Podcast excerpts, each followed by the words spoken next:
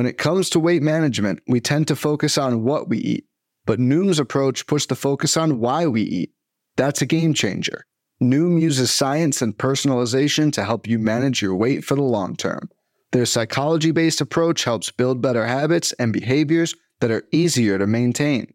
The best part? You decide how Noom fits into your life, not the other way around. Sign up for your trial today at Noom.com. That's N O O M.com to sign up today. What is happening? Welcome to another episode of Talking Pitching. Uh, my name is Nick Pollack. And uh, we uh, we've done a lot of these in the past. We didn't do so many in the past year. We had Josiah Gray back in uh, March of 2021. Of course, during COVID, uh, we had a lot of pitchers: Pablo Lopez, Caleb Smith, Nelson Figueroa, Jerry Blevins. A lot of people with different perspectives of the game uh, on this podcast, and I was very, very thrilled to find that I could talk to Andrew Triggs today. Yeah, no, I'm thrilled to be here. The world is small, so uh, this is fun. I'm excited to talk pitching, and I'm thrilled to hear Jerry Blevins has been on before. So he, uh, oh man, he overlapped really briefly in 2019 camp, and then uh, early on in, in Las Vegas in AAA. But totally a gem, one of my favorite people in baseball one of the best podcasts we've done. Um, if you don't know his mound visit story, uh, everybody listening, you should just listen to that podcast just for that. Sure. Talking about how uh, Dan Warthen came out for a surprising visit once for him. But yeah, Jerry Blevins, wonderful guy.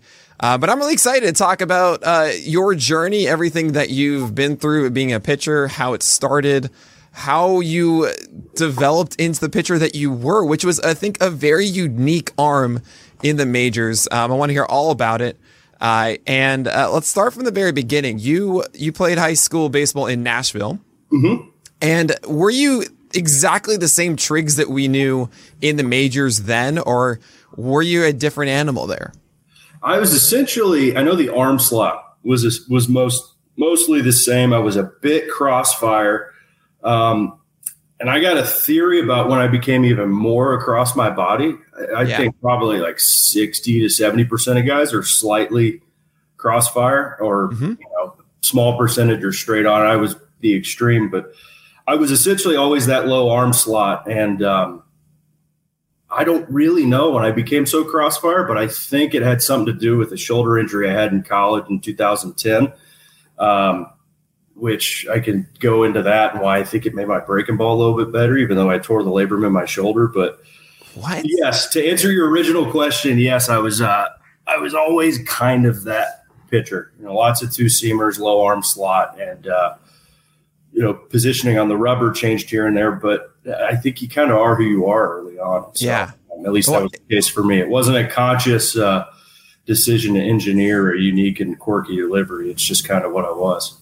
Right. Okay. So I definitely do want to hit on the the why that made your breaking ball better. Absolutely. But just to go into the um, yeah, you're being crossbody. I mean, to say that you're crossbody is in some way is generous and doesn't really tell the whole tale because you were an ultra crossbody guy. Right. Uh, if there's something about you want to know about Triggs, you know, you were stepping. You were essentially, I think, by the end of the, your career, were on the third base side and then would step even more extreme. And I used to joke about this in college because I'm six foot four. I'm Lincoln McLankerson. That I would uh, throw sidearm at times and uh, you know be on the far side of the rubber, and I could get really behind it. And I I never did it in game, but I always thought to myself maybe this would actually work.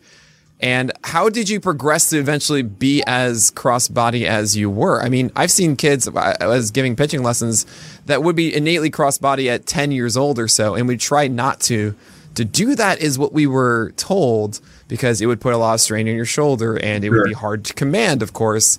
That diff- it's different timing when you're that low and that cross body going across. But you really fell into it well, and uh, I'm kind of curious what the progression of that was. Yeah, so I don't know if it was gradual or sudden, but I do know. So I fiddled with first base and third base side of the rubber, really through high school and college. You know, sometimes the middle, it doesn't have to be either or. Um, and then I tore the labrum in my shoulder my redshirt sophomore year in college. And I was really the one year I was sort of a prospect draft wise. Sure. Uh, missed my final four starts, kind of fell off the radar, and was thankfully able to avoid surgery but it was a really, really long, slow, gradual process. I think I was throwing like 84, 87 in the fall, going back into the redshirt senior year. And um, my breaking ball actually got a little bit sharper as that year progressed and my velo slowly came back. And for whatever reason, I think just keeping my, you know, arm exposed when I would step more straight, I could just feel that pressure and that tension and that pain in the front of the shoulder. For whatever reason, when I was a bit more crossfire, it just felt more protected. You know, in spite of all the shoulder exercises I was doing, it would still pinch, and you just can't go 95 or 100% effort. Right, right. So my velo kind of spiked back up when I shifted a bit more over there. And, um, you know, like you said, it's more difficult to command, but your breaking ball, at least I thought it tightened up your window to really get that perfect release and spin is mm-hmm. smaller. But if you get it just right, not just the angle, but I think it forces you to be more precise. And the more precise you are, the more repeatable you are. And the more repeatable you are, the you know, more success you could have, you know, and dump breaking ball in there 2-0 or 2-1 or 0-2 or whatever you need to do. So that was, I don't, I don't really know when, but I think that had something to do with it. And then uh, I was able to have a decent last year or so and then uh, just stuck with it because it worked. And then from there, I didn't really shift off the uh, third base side except for, uh, for a brief time when I was trying to figure out if I was getting hurt because I was so far over there. But at a certain point, you just kind of say, you know, this is who I am, and I'll deal with it, injuries and all. So. um, and I, you know, I think what you're talking about a lot there is I remember distinctly there would be days I felt that I was pitching behind the ball um, instead of it coming out properly. You know, like there with this when you release it, you can feel in your shoulder as you were saying, kind of the pinch as you release the ball, you can feel if, this is coming out cleanly and smooth, and everything is.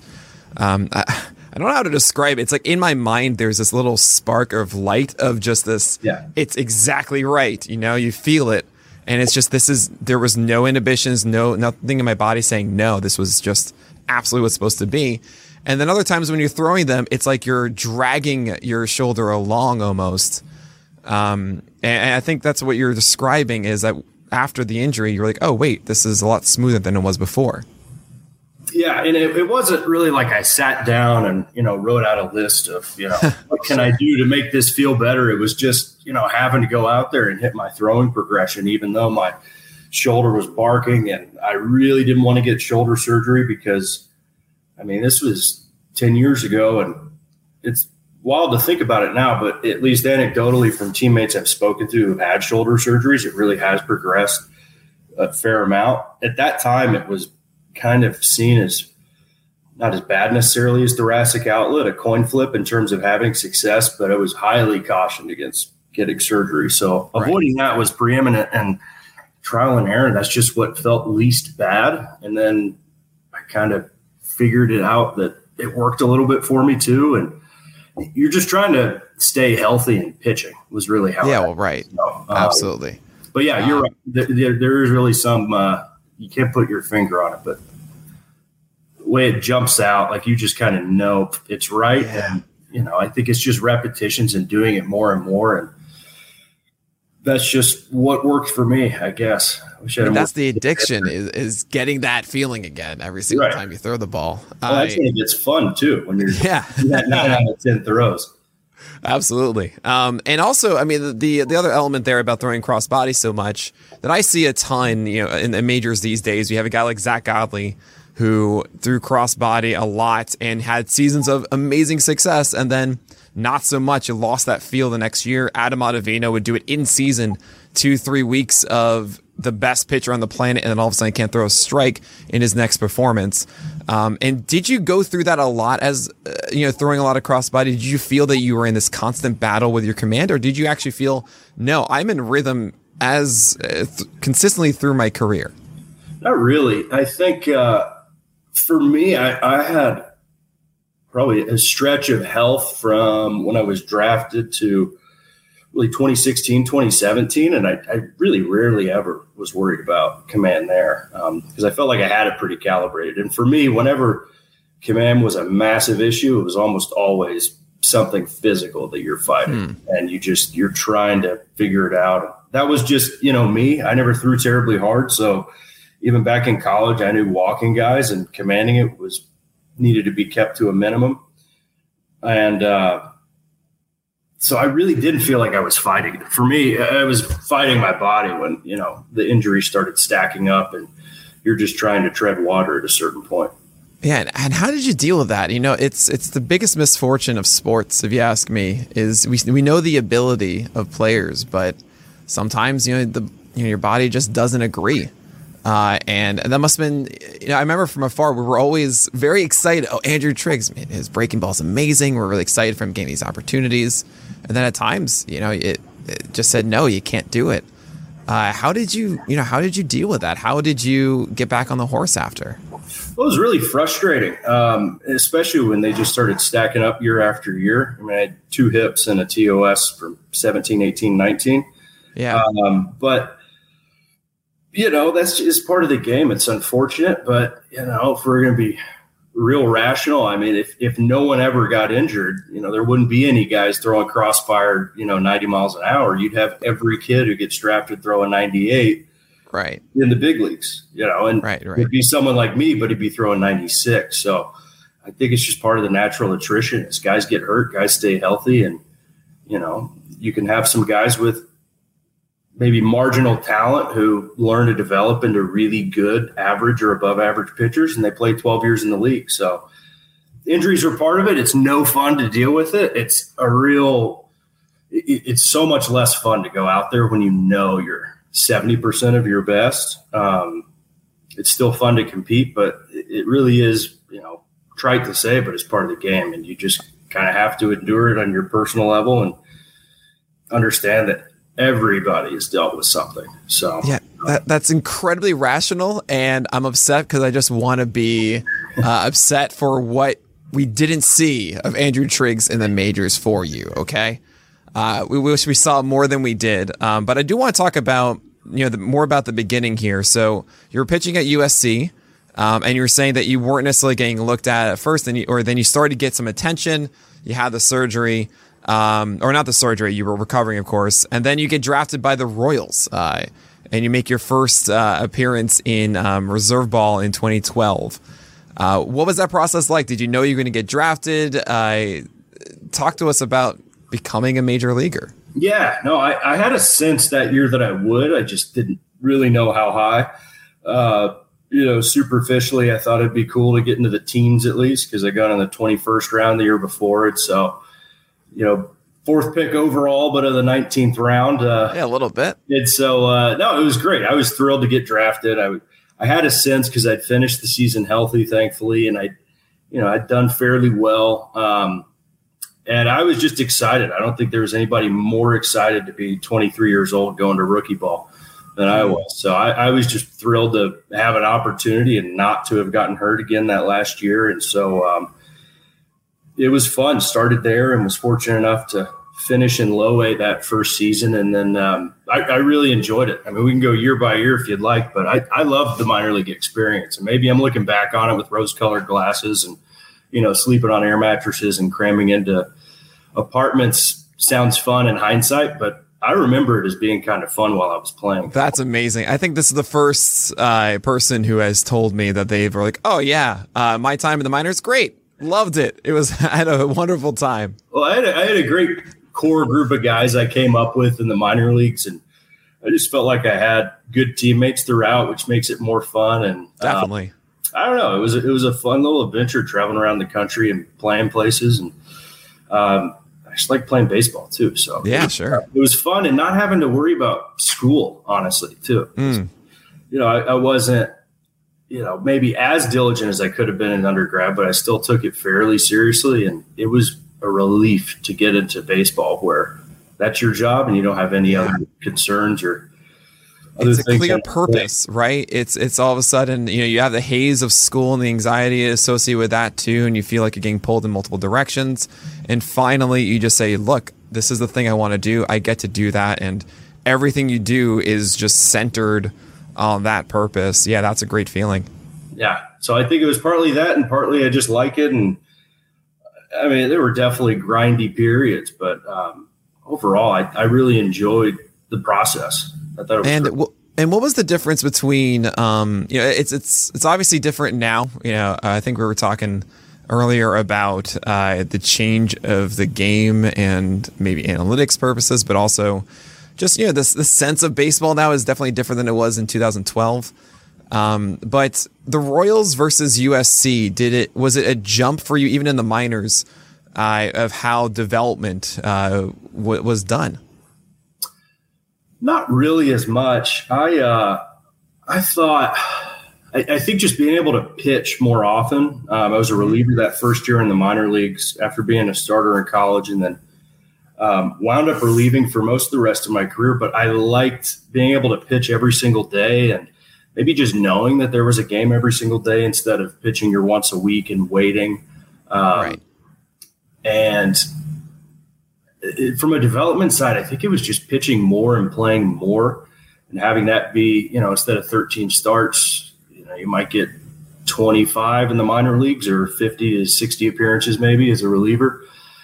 For me, sort of learn by doing is applied in a lot of disciplines in life. And that definitely was the case with baseball. I felt like I just, I felt like I got better when I was able to play more and staying healthy is obviously part of that too. right But development wise, I was a little bit older and I threw kind of funny, and I wasn't necessarily in that mold that the Royals, uh, I assume, still like, but they really liked at that time. The big guy threw really hard overhand curveball. And I was not that.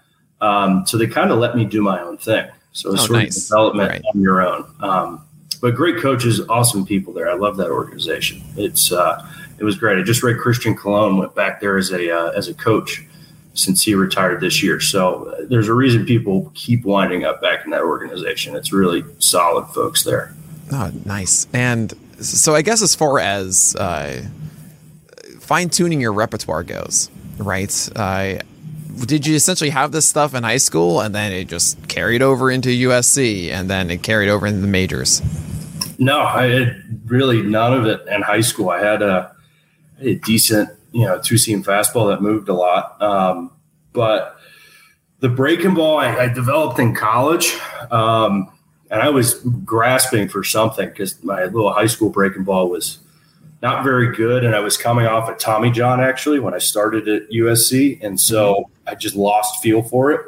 Um, I grew like three inches and gained like 40 pounds too. I had like a different body and a different elbow and forgot how to throw my breaking ball, but it was kind of mediocre to bad to begin with. So it was fine to learn a new one. So I learned that in college. Um, actually borrowed that from Tommy Malone, even though he's kind of an Oh, really? pander. Uh, and I was the side sling and righty. For whatever reason, the way he gripped it, the way he showed me that he held it in finger pressure worked for me. Um, which I think is you learn a ton from your teammates just by practicing with stuff. Was it was it the pop the gun, which is the popular one? I never did that one, or was it more of the Barry Zito, which relies on your uh, You index? flip it around, so like hold a two seamer. yeah. Yep, I don't have a baseball with you. That's all good. That's too bad. But yeah, that and then just sort of slide your index finger over to your middle finger. So keep your middle finger on the seam and then push it up the ball a little bit, up the horseshoe. And then I liked my middle finger on the inside of the seam right there. So Yeah, there you go. So okay, so you are so this is more of the pop the gun way. So essentially, your your middle finger is doing the one on the the work on the seam. Mhm. Uh, you're not using your index finger really for much of anything outside of support of that uh, Right. middle finger. And there's just sort of an unspeakable like friction that you should feel, but that I like to feel along the length of my middle finger. Yeah, definitely. No, it's not like the top of your uh, Yeah. your middle finger all the way down through it right. as you go down. Yeah, definitely. No, so that's essentially yeah, that was trial Yeah. Yeah, so that's the um, the normal pop the gun has the the bottom of the horseshoe underneath your middle finger. You're saying no, I want that at the top. I actually want the Yeah. smoothness of the ball. I like the horseshoe right there. yeah, so that so did Tommy Malone do that same one but with his left hand? So that's like he has the horseshoe underneath his, his middle finger. From what I remember him showing me in the outfield when we were shagging during BP, he uh, Yeah. that's what he showed me. And I remember playing catch with a couple and thinking, like, oh, like finally Yeah. something doesn't feel See, foreign when I. It's always shagging in the outfield. That that's that's it. You know, where does pitch development happen? It's in the outfield. Just go get some fly balls, talk to No, your does. teammates, and that's it. Go talk to your Yeah. teammates who are better than you at certain stuff. You'll probably learn something eventually. So, Absolutely. but um, yeah, so that was a college thing, and then I went into, but that, it was inconsistent throughout college. I mean, it just took repetitions to get it. You know, you'll throw, say, you throw ten breaking balls in a bullpen. At least for me in college, one out of ten would be good. Six out of ten would be, you know, decent for college, and three out of ten would be awful. Um, but then fast forward four years, it might be three out of 10 were good, six out of 10 were okay, and one was awful. And then just the more you do it, Yeah, right, then it's right. eight out of 10 are really good. Um, so it, it just, it took time and it got better in college. I mean, in the minor leagues. And so I was essentially two pitchers in the minor leagues. And I knew I was having success with that, but I knew I needed a third. It failed. I mean, I had a horrible changeup that was technically in my arsenal, but I never threw it because it wasn't very good, and I never could develop a good feel for it. Uh, uh, that's because of the ring finger, I assume. It's just, you know, the most of them are circle changes that uh, require your ring finger to do things all of a sudden. yeah, and I, I fiddled with stuff, and pronation was never a problem, and I could really Yeah. get on the side, and I threw a few. Like out of thousands of throws, I probably threw a couple that were actually quite good. I could never find a way to repeat it. Just never found something that worked. And then spring training 2015 on the minor league side with the Royals, I'm finally fiddling with cutters, and uh, one clicked one day, just Hmm. by catch on the backfield somewhere. And uh, I remember my catch partner at the time being like, "I was actually really good. You should go use that in your bullpen right now." And uh, I did it. It was like, ah, again, like that's easy to repeat. I know what that's Right. feel like. And then that was a quicker, you know, uptake than the breaking ball was. And it was a good pitch for me from 2015 on. So, and that's kind of what I used as a cheap changeup because, again, I continued to try it. You know, in Oakland, I tried to work on it, could never fiddle with it. So then I just started using the the backdoor cutter as sort of a you know fill in changeup. So um, that was essentially how it developed. Was those year by year. So Yeah. We we have a GIF on your on your page of a really nice changeup you threw in 2018. do you? Uh, we like to we like to believe that that was what it always looked like. Um, it, it faded away from someone on the Orioles, and of course, it's always an Oriole who swings and misses. I'm sorry, fast Yeah. you are, but uh, 2018 2018, it's what we have for was you. it But it, day game in Oakland, then, right? yep, Okay. that's it. Yeah. Uh, well, it was yeah, uh, and then um, but you only had a four percent swing strike rate on that changeup, which is. and honestly, I think those things might have picked up slow fastballs or flat cutters as changeups. Honestly, because there you go. I've no, I'm not kidding. I, I Yeah. really think I threw probably fewer than ten in my entire big career. So they, those are probably more than ten in there. Right. Um, this one was 82 miles per hour. It looks like it has some arm side run, but um, it's more about the drop is what what has it going. And I, so I mean, is that that curveball you were describing, the Tommy Malone one? Is that the eh, first of all, is that a curveball? Because we've been trying to wonder if that's a slider, a slurve, whatever. You know. I, I think even the guy doing the charts in the minor leagues would ask, "What do you call it?" I say, "I hold it like a curveball, but if you want Right. to call a slider, go ahead," because it, it was really neither. But Well, uh, it's like it's like Rich Hill in this way because you're gripping it like a curveball, but your arm release, you know, is as if it's a slider, right? Like a slider essentially would be flat on the ball going on top of, and that's Right. essentially what you're doing as you bring down your arm. Uh, I'm going to call it a curveball because you just called it a curveball. I think that's great. I'm happy to correct everybody now over the past I five don't- years. People want to call it a slider. I really doesn't make a difference to me. So I really care about the deal. But But it's the same one though. That uh, that was the one through the entire career. Was Right. was that pitch? yeah, from Uh, probably 2009 until 2020. That So is it more fitting then that that's the last pitch that you ever threw? uh, I think it was- that pitch I ever threw was a cutter, right? Oh, it was 81. I, I, I thought it was a slider. It came, it came was- up and in. I mean, I was fighting. I mean, my hand was numb most of that outing. Was Atlanta it was the in, Yeah, right. Yeah, the Marte pop up foul territory. Yeah. Yeah, that was a, that was a cutter.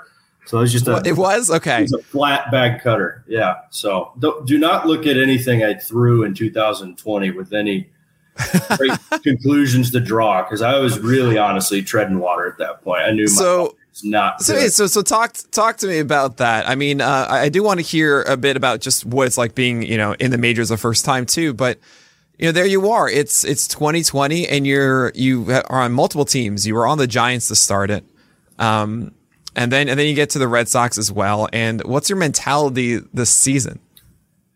Yeah, I, I went into camp with a, a minor league deal with the Giants, and you know, it's three seasons in a row of season-ending surgery. So I barely even got out the gate in 2019 because you know, even going back to spring training, I remember being at the Cubs place and feeling that same thing I'd felt in my left hip two years prior, starting to feel it in my right, and going, "Oh boy, here we go."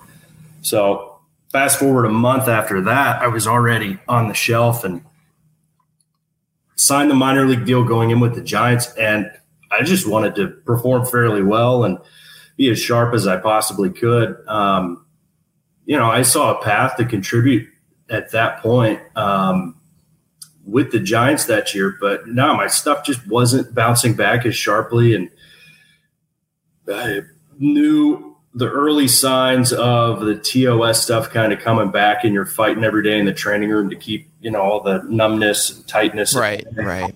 um, at a certain point, yeah, you were just I was trying to you know keep holes from you know filling up the ship.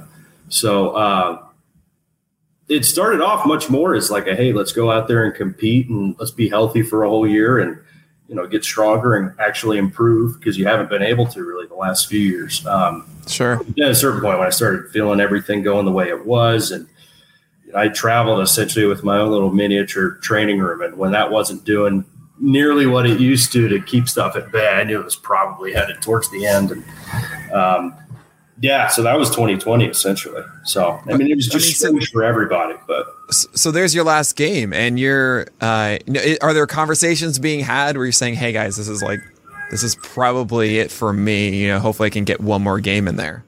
Yeah, well, that was the lead up to it because I um, I felt the like the, the thoracic outlet symptoms coming back Yeah. with a vengeance.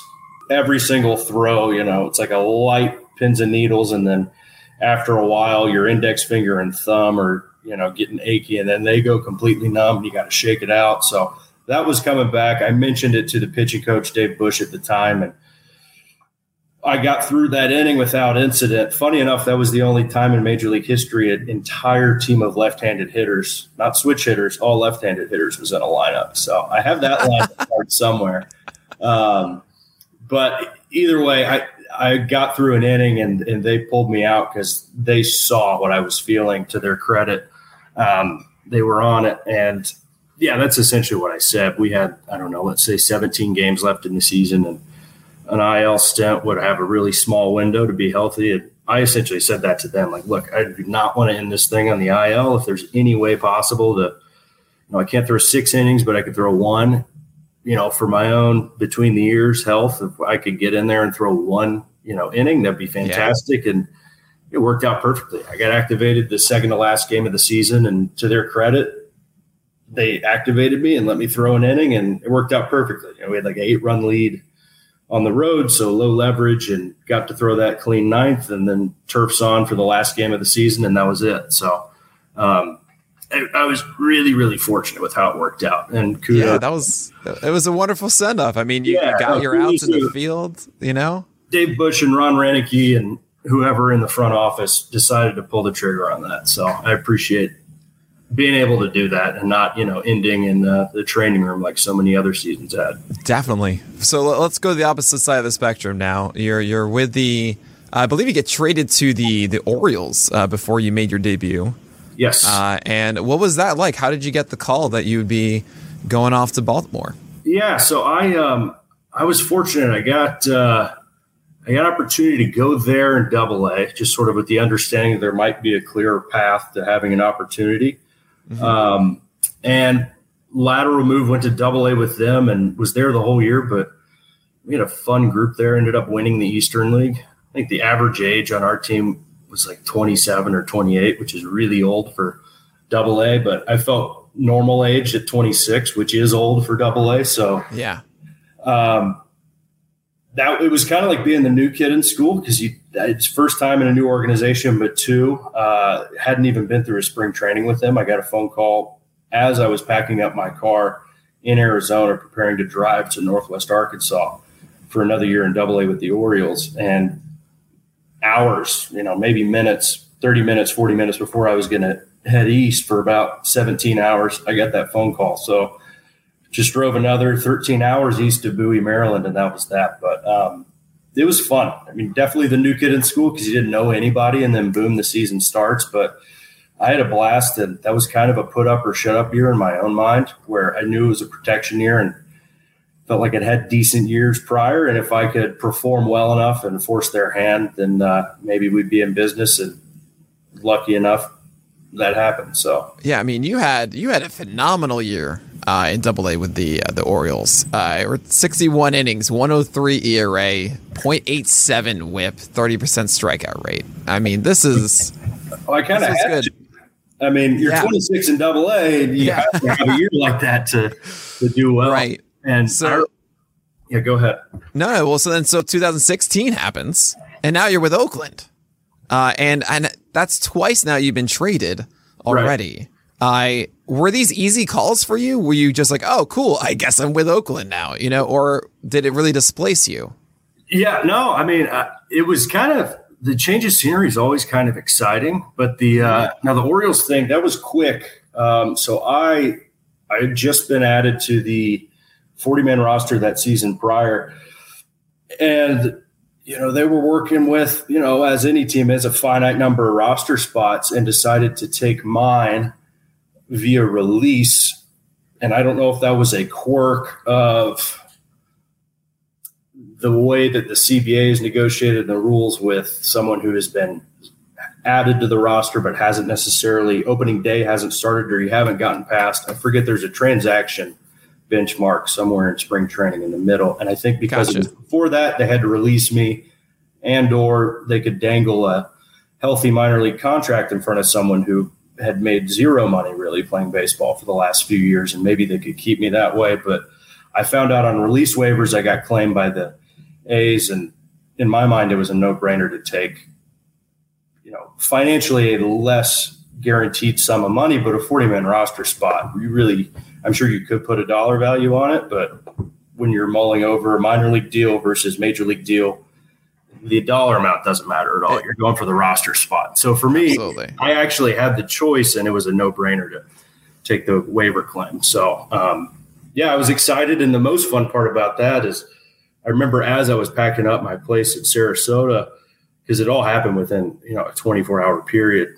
It was boom waiver claim, fly to Arizona but I was going to drive my car to Nashville, leave it there, and then fly from Nashville because AAA was uh, AAA for the A's was Nashville for two or four seasons, somewhere in there. So uh, mm-hmm. I just got lucky with that overlap. And growing up yeah. there, I was able to go home and I rode the shuttle most of that year back and forth. But um, it was a really fun year. So I was I was excited. One opportunity with a 40 man spot, and two, it was neat knowing I'd be starting in AAA that I'd at least be pitching at home for the first time since high school. So oh, definitely. Fun. And not to mention Oakland is, you know, with the money ball and everything. Oh, Chad Bradford, you know, doesn't throw like your typical pitcher. And what do you know? Oakland's like, yes, we'll take this guy off of waivers. I don't care about him being a sidewinder at all. He had a 103 ERA and an 8.87 WHIP uh, for the for the Orioles.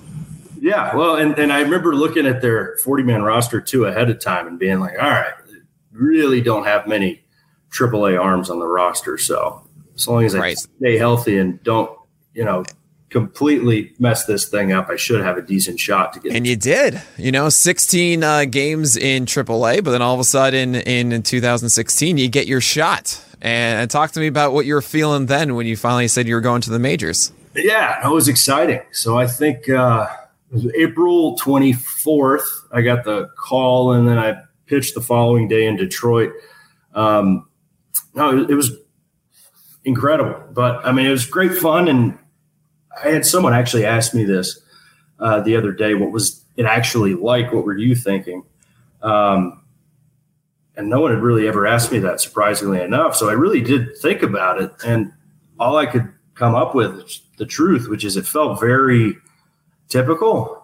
Mm-hmm. Mundane is probably the the wrong word, but it felt like I'd done it a bazillion times. And right, and yeah, I had it was just you know in Des Moines and Wilmington, Delaware, Sacramento instead of you know Detroit or Oakland or Houston or something. So, right. um, I don't know. I, I, felt ready and prepared and excited. So I'm maybe just because it, it worked for me, but I'm a believer in being somewhere longer than you have to because then when you do make that jump up, whether it's from low A to high A or high A to double A or so on, um, you're not phased by it. There's no imposter syndrome. Am I ready? It's like, yes, of course I'm ready. Been at this level for too long. So um, it was exciting, but for me, it was much less of a, yes, I did it. It was more like, all right, this is great. How do I stick around? So, right. Yeah, and so so talk to us about that first year, the uh, the making your debut, and uh, what was it like with the teammates there? Who took you under your uh, their wing? Well, it's kind of back and forth the entire first two thirds of the season, I guess. Um, and so I kind of be in and out. I mean, I pitched a scoreless inning on the 25th, and then the very next day I got sent back to uh, AAA, and then I was up for. I got called up for three games, didn't pitch, went back down, just kind of pinballed. So you're not really yeah. there, and there's no formal like, hey, let's you know go grab dinner kind of a thing. It's hope I see you again. Um, but then once I stuck around for a little while, I was in the bullpen most of that year. Um, there was such a great core group of veteran relievers there that year. So Ryan Madson, John Axford, Sean Doolittle, the names that come to mind immediately. Mark Rzepczynski was also there. Fernando Rodriguez. is just a really good group yeah. of veteran. Oh, that sounds wonderful. Was there? I'm listened to, so it was I was very, very lucky that those. What, what was some of the advice you heard while shacking some fly balls with those guys? You know, no specific advice really jumps to mind, and I kind of kept my mouth shut. Not that I felt like I had to, but mm-hmm.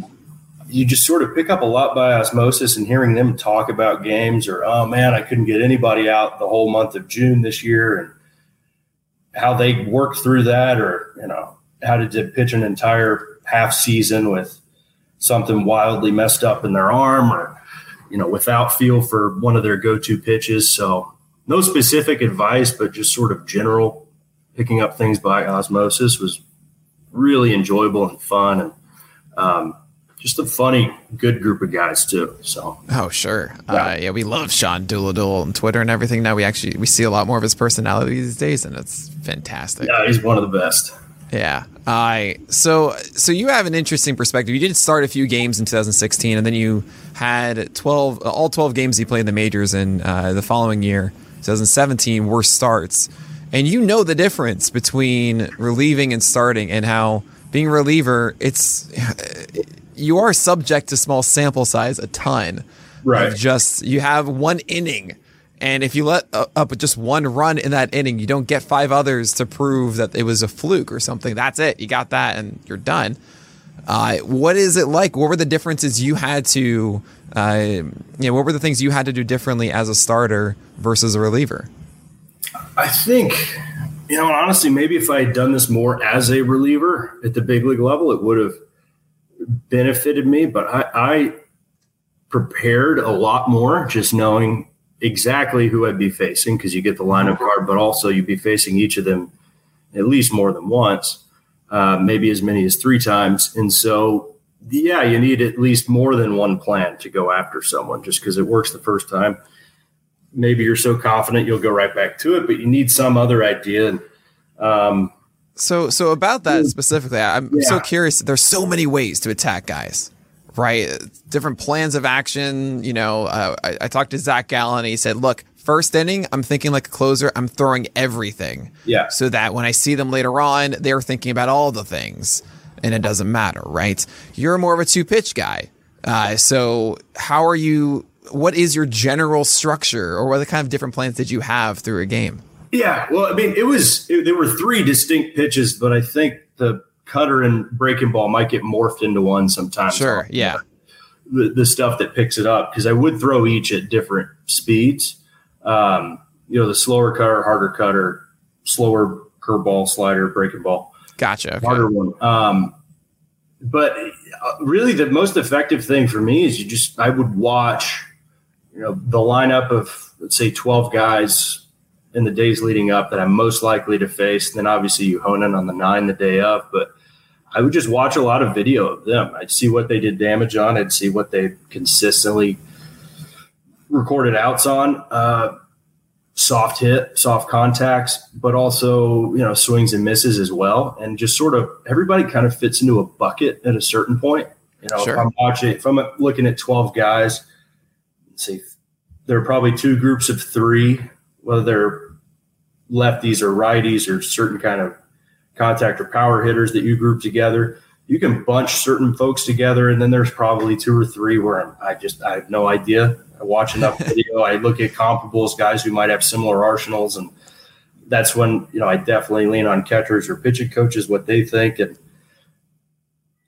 you you just kind of formulate a game plan based on styles and what you've seen them do, and a lot of times stuff jumps off the page at you where you go, "Holy cow!"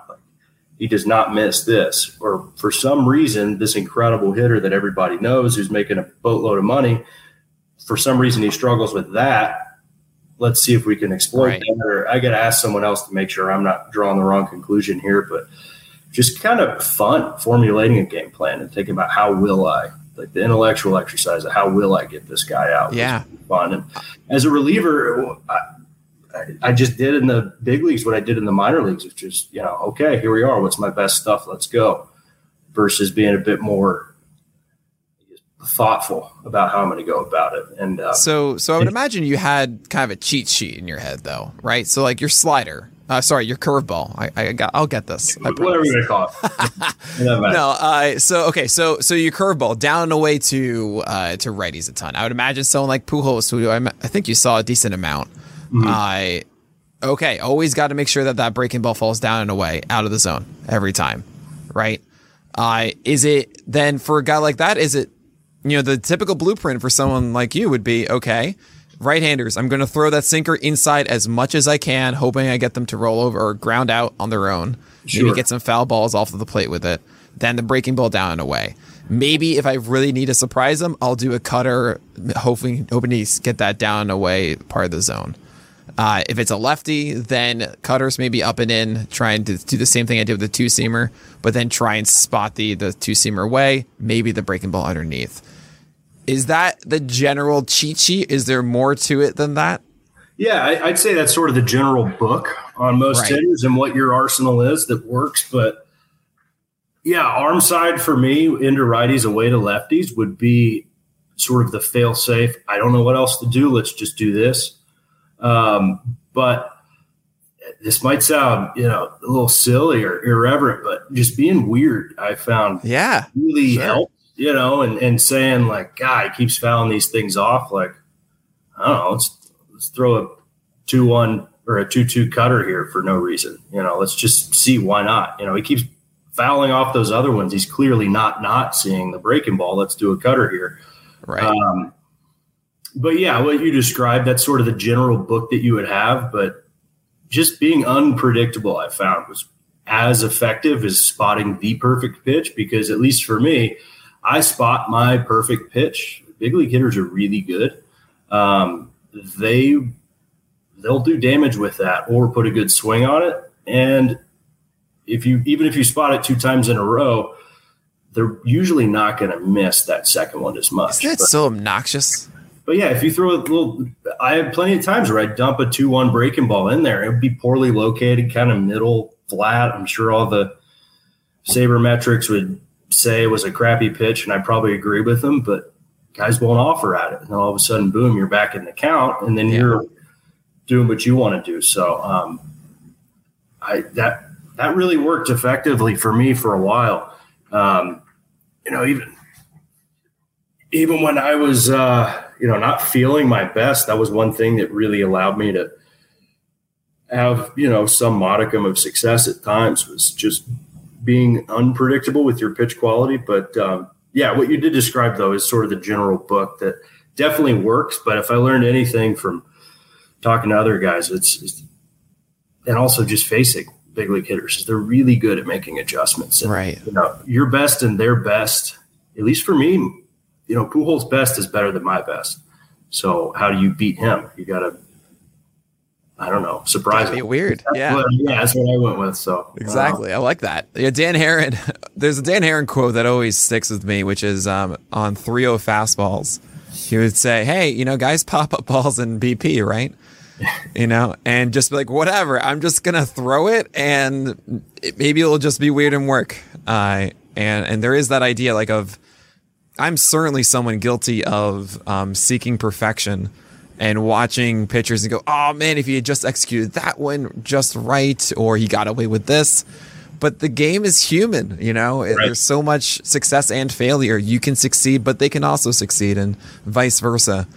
Uh, and you at least have to give them the opportunity to fail, right?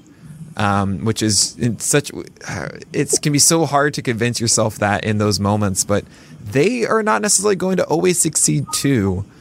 Yeah, and it's you know you're thinking of different stuff, and so are we. You know, Yeah. Like a pitcher hangs a breaking ball and it's a three run homer, and you know you're sitting at home. Why'd you do that? Like, he didn't want to do that. He screwed up. Sometimes you just screw up. You don't want to hang that one. And then other times, you know, a guy throws a backup breaking ball middle middle, and it's strike three looking. And someone's saying, "Well, how did how did he not swing at that? It was right down the middle." Clearly, he was thinking about something else, and he got taken by surprise by a bad pitch. It's just you know, are there are there certain um, there are there certain at bats that you remember uh, that I well, I guess I guess what I like to talk about a lot is reading batters inside and at bat. For example, yeah, if they're not swinging at that 1-0 breaking ball or that the 0-1, that means okay, cool, they're looking for a fastball right now, and then you'll see them when you throw your next fastball, foul it off. And you'll see that oftentimes they have a certain game plan against you, and you can kind of work against that. Um, have there been certain times that you remember where you say, "Okay, dude, I got you. I see you've given your hand, and I've exploited this." not I, I don't remember one and, and at least for me maybe i wasn't talented talented enough to where if i had my best stuff i could just take that at them nonstop still had to think about keeping them on their toes or being unpredictable but um, definitely within at bats you would see someone show their hand maybe where you know you throw a really good 0-2 breaking ball or 1-2 breaking ball the guy just doesn't offer at all or sometimes you'll see him take that one that's just off, but you can tell he's tracking it. Yeah, yes. And also he's timed up. I see that, and you see that, and you go, uh, uh like nope, something else. Like because Right. you've seen also in the minor leagues, this is. Well, I'm a proponent of keeping guys there for a little bit while longer. Is not longer than now, but until you've proven you can dominate that level, go up. Is you see that kind of stuff in the minor leagues, but you don't necessarily process it, and then you know, you give up a 500 foot home run to Jorge Soler and Lowe, and you go, all right, now I know when someone does that, that's what they're telling me that they're ready Right. for 500 feet. So, Right. uh, It is really funny that they do that, and I understand it because you kind of want to showcase like I've got you, but then you're saying, "Well, dude, you're thanks. I won't do that." You know, you're helping well, the me out. thing is, but the thing is, like, you just don't know really to, to look for it. And, and you could Yeah. watch it on video and say, keep an eye out for this, but in the moment, you might not see it. And for them, Right. it's Right. very much part of tracking it. So I don't know anything about hitting. My 0 for 2 big league two punch out average will attest to well, that. But it seems to me like it'd be really hard to track something without really physically, you know, showing everything. You kind of gotta can't be static just standing there and be a robot and say no. So it's not a Right. huge tell, but to answer the original question, yeah, you would pick stuff up on stuff, but I was I was probably, you know, high school diploma level at that. And there are guys I'm sure you'll speak to or guys I've played with who are PhDs in it. So it was kind Well- of getting better at it, but catchers are the best too. And that's why Oh yeah. when in doubt, defer to them because they've seen this hitter more than you and they they just pick up on that stuff. Definitely. I, so to to extend this question, something we ask everybody is you've you've thrown a lot of pitches in your day, from from little league to high school, obviously to the majors. Uh, is there a certain pitch or an at bat that you'll never forget? No, I wouldn't say I wasn't fortunate enough to, you know, pitch a high leverage inning in a playoff game or a, a real division deciding game, but there are definitely at bats here and there that stick out, but nothing where I go, oh, that pitch was huge. You know, maybe a big Sure. swing and strike three with like, you know, the bases loaded somewhere where it's packed out and you're on the road. Like those are fun. And, you know, you remember fist bumping and everything, but no one pitch that really jumps out. Nothing. What would you say is you're the best one you've thrown then? See, I, I was, I thought originally that was the question you were answering. So, um, I don't, I don't know if it was the best one, but I had a decent outing in May of 2017 um, in Houston, and like maybe nine punch outs that game, and it, I, uh, I just felt like my breaking ball was really sharp, and I had great feel for it that game too. So I was thinking of one. I one strikeout from that game, but I don't think that pitch was as good. It was just a freaking battle of an at bat, and Yeah. finally guessed wrong or chased it. Um, but if you want to go back and look at video, May of or April or May of seventeen, that was those were good breaking balls, but no one sticks out from that outing. All right, we've talked a lot about in game, and something I wanted to go into a little bit is yeah, the journey for you in the sense that all right, here you are, you were in the minors for a while, you you play in the game, you have that final season, and we say, all right, you know what, I think this is it. What happens next for you? Is it uh you know, what did you do in that off season really after 2020? Um, it's the first time in your life that you're not moving toward that goal of pitching more in baseball. What was that transition like? yeah, it was it was strange, and it was even probably stranger with it being during the the COVID year. Uh, Yeah. you know, because otherwise, you know, I feel like it probably would have just like disappeared to South America, not in like a sad way, but just sort of in a let's go travel and do some fun. Sure, yeah. You're spending, you know. And, and you know, it's not, you know, if you want to go off to just disappear in South America, it's not sad. It's all No, right. It's thought- okay. That'd be a blast. You know, I had my first real summer in like 16 years this past year. Oh, that's true. know? Yeah. And They'd spent four or five off seasons in a row in training rooms, like not going on vacations because I was Right. very healthy. So it was my job. Um, so no, I, it was it was I it was a quick transition for me and a little stranger that everything was still very much locked down. Um, so you're kind of stuck at home. But the decision I made, really for lack of a better idea, and the more I really thought about it, it made a ton of sense for taking a step forward and into something else. Was going to business school, and so I uh, I got released end of October, and I had a sense I was done, like I said, but that kind of was the the final okay. Yeah. There are all those moments throughout the off season where you're kind of expecting to be in that wave shed from the 40 man and been a few of those cycles and I was thinking, well, are they going to really keep me on the roster? Like, oh, do I have to get healthy again? Like I got to get ready to go. Cause of course I would have been, but I was expecting to get released. So when it finally happened, I sat on it for about a week and then, um, you know, I, I just checked the, the deadlines for different business schools. There are several rounds and I knew round two was December, January, somewhere in there. And, you know, would I be able to cobble together applications within a couple months without, you know, having taken a standardized test since high school or writing an essay or who the heck would even write a recommendation? But I was able to get that done in two months. So I was released in October. Applications were in.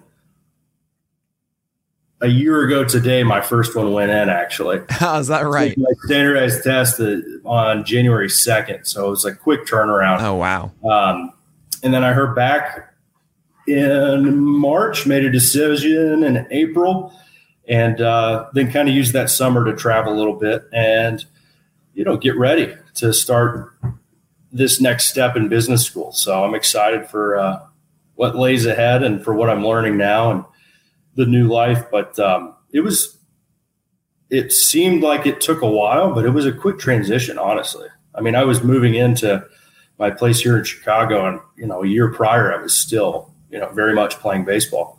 Um, Right. So it was very quick, but I don't know. You got to stay busy and keep stuff on your plate. Because if I was just shuffling around back home in Nashville, I really don't. I don't know exactly what I would have done next. Um, certainly something interesting eventually, but uh, I was excited to try something else, look into something else. Yeah, no, I, I get that completely. And you're going to business school, so now you're just gonna learn all the all the stats and understand your career better than ever. A little bit, yeah. by the skin of my teeth, I got through uh, it, our, our statistics stuff here. So I'd taken math since high school, so that was a bit of a There we go. a heavy Uh, lift. But yeah, But uh, and then um, how do you how are you scratching your itch then? You know, you must have watched the season differently for the first time. Actually, you know, watched it as a fan in 2021. How are you, you know, involving yourself in the sport these days? I don't know. It's it's just fun to stay in touch with buddies who are still playing. So Yeah. I'll, I'll keep tabs on them. And uh, my buddy who's with Anaheim when they came through played the White Sox. It was fun to catch up. So really following it through friends. And I think maybe once I'm here for a whole summer, maybe I'll follow the White Sox or Cubs a little bit more closely. But I don't know. I was a fan before I was any good at it. I was kind of a nut growing up watching baseball games and my dad and I would go to spring training every single year over uh, spring break, and so I can be I can really enjoy it just watching too. I don't have to be playing, even though it's Sure. by far the most fun thing. But Who's your who's your favorite pitcher out there right now? I mean, sort of a, a long as two teammates, both lefties. Manaea, I, I still love watching, and he's oh, uh, great. he's one of the best one of the best people out there. He's he's kind of like you on the other side in some ways. a little bit. Yeah. But he's uh his his stuff is it's nasty and the guy freaking competes and he's a big goofball too. So He- big fan All of this velocity this year too, which Yeah. is so exciting. Well and- for him and that's the weird thing about and like I haven't talked to him specifically about this, so I don't know, but I know he has been coming off with the shoulder thing was 2017, I think. Yeah, I think that's right. Yeah. Shoulder surgery. I mean, it does take time for your body really to Right, right.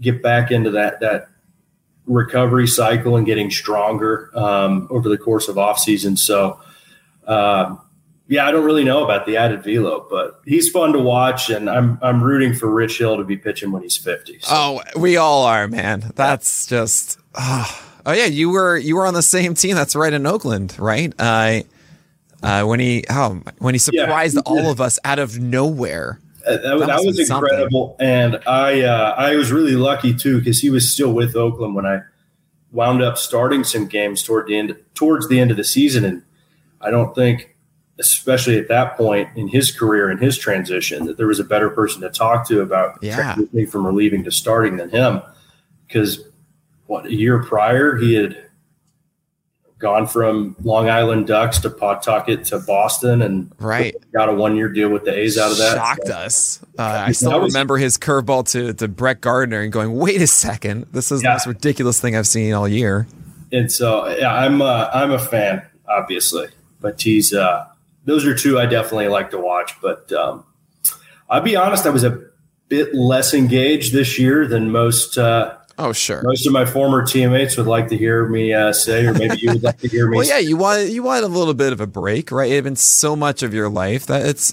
I, I totally understand that. Well, there's plenty of other interesting stuff to do too, but I did love Yeah. these. Uh, I, I did love the playoffs, but um, no, I, I think uh, those are probably the two there. I mean, Scherzer's a freaking competitor. Yeah, of course. Uh, there's just a lot of really good arms in the game right now, and it's really Right. exciting. I mean, I turn on games now, and you know, you'd look a guy up and be like, "Oh wow, this guy's been up for a year and a half." Like, holy cow, look at this stuff! Look at his numbers. Like, I really Right? Yeah. paying attention. Who are these people? But there are a lot of good, talented young players out there. Oh, there's so many, and I can't wait for all of them to get their proper limelight. Um, and we talked about you the same way, Andrew Triggs. Just so you know, we were thrilled seeing you get your starts and your opportunities.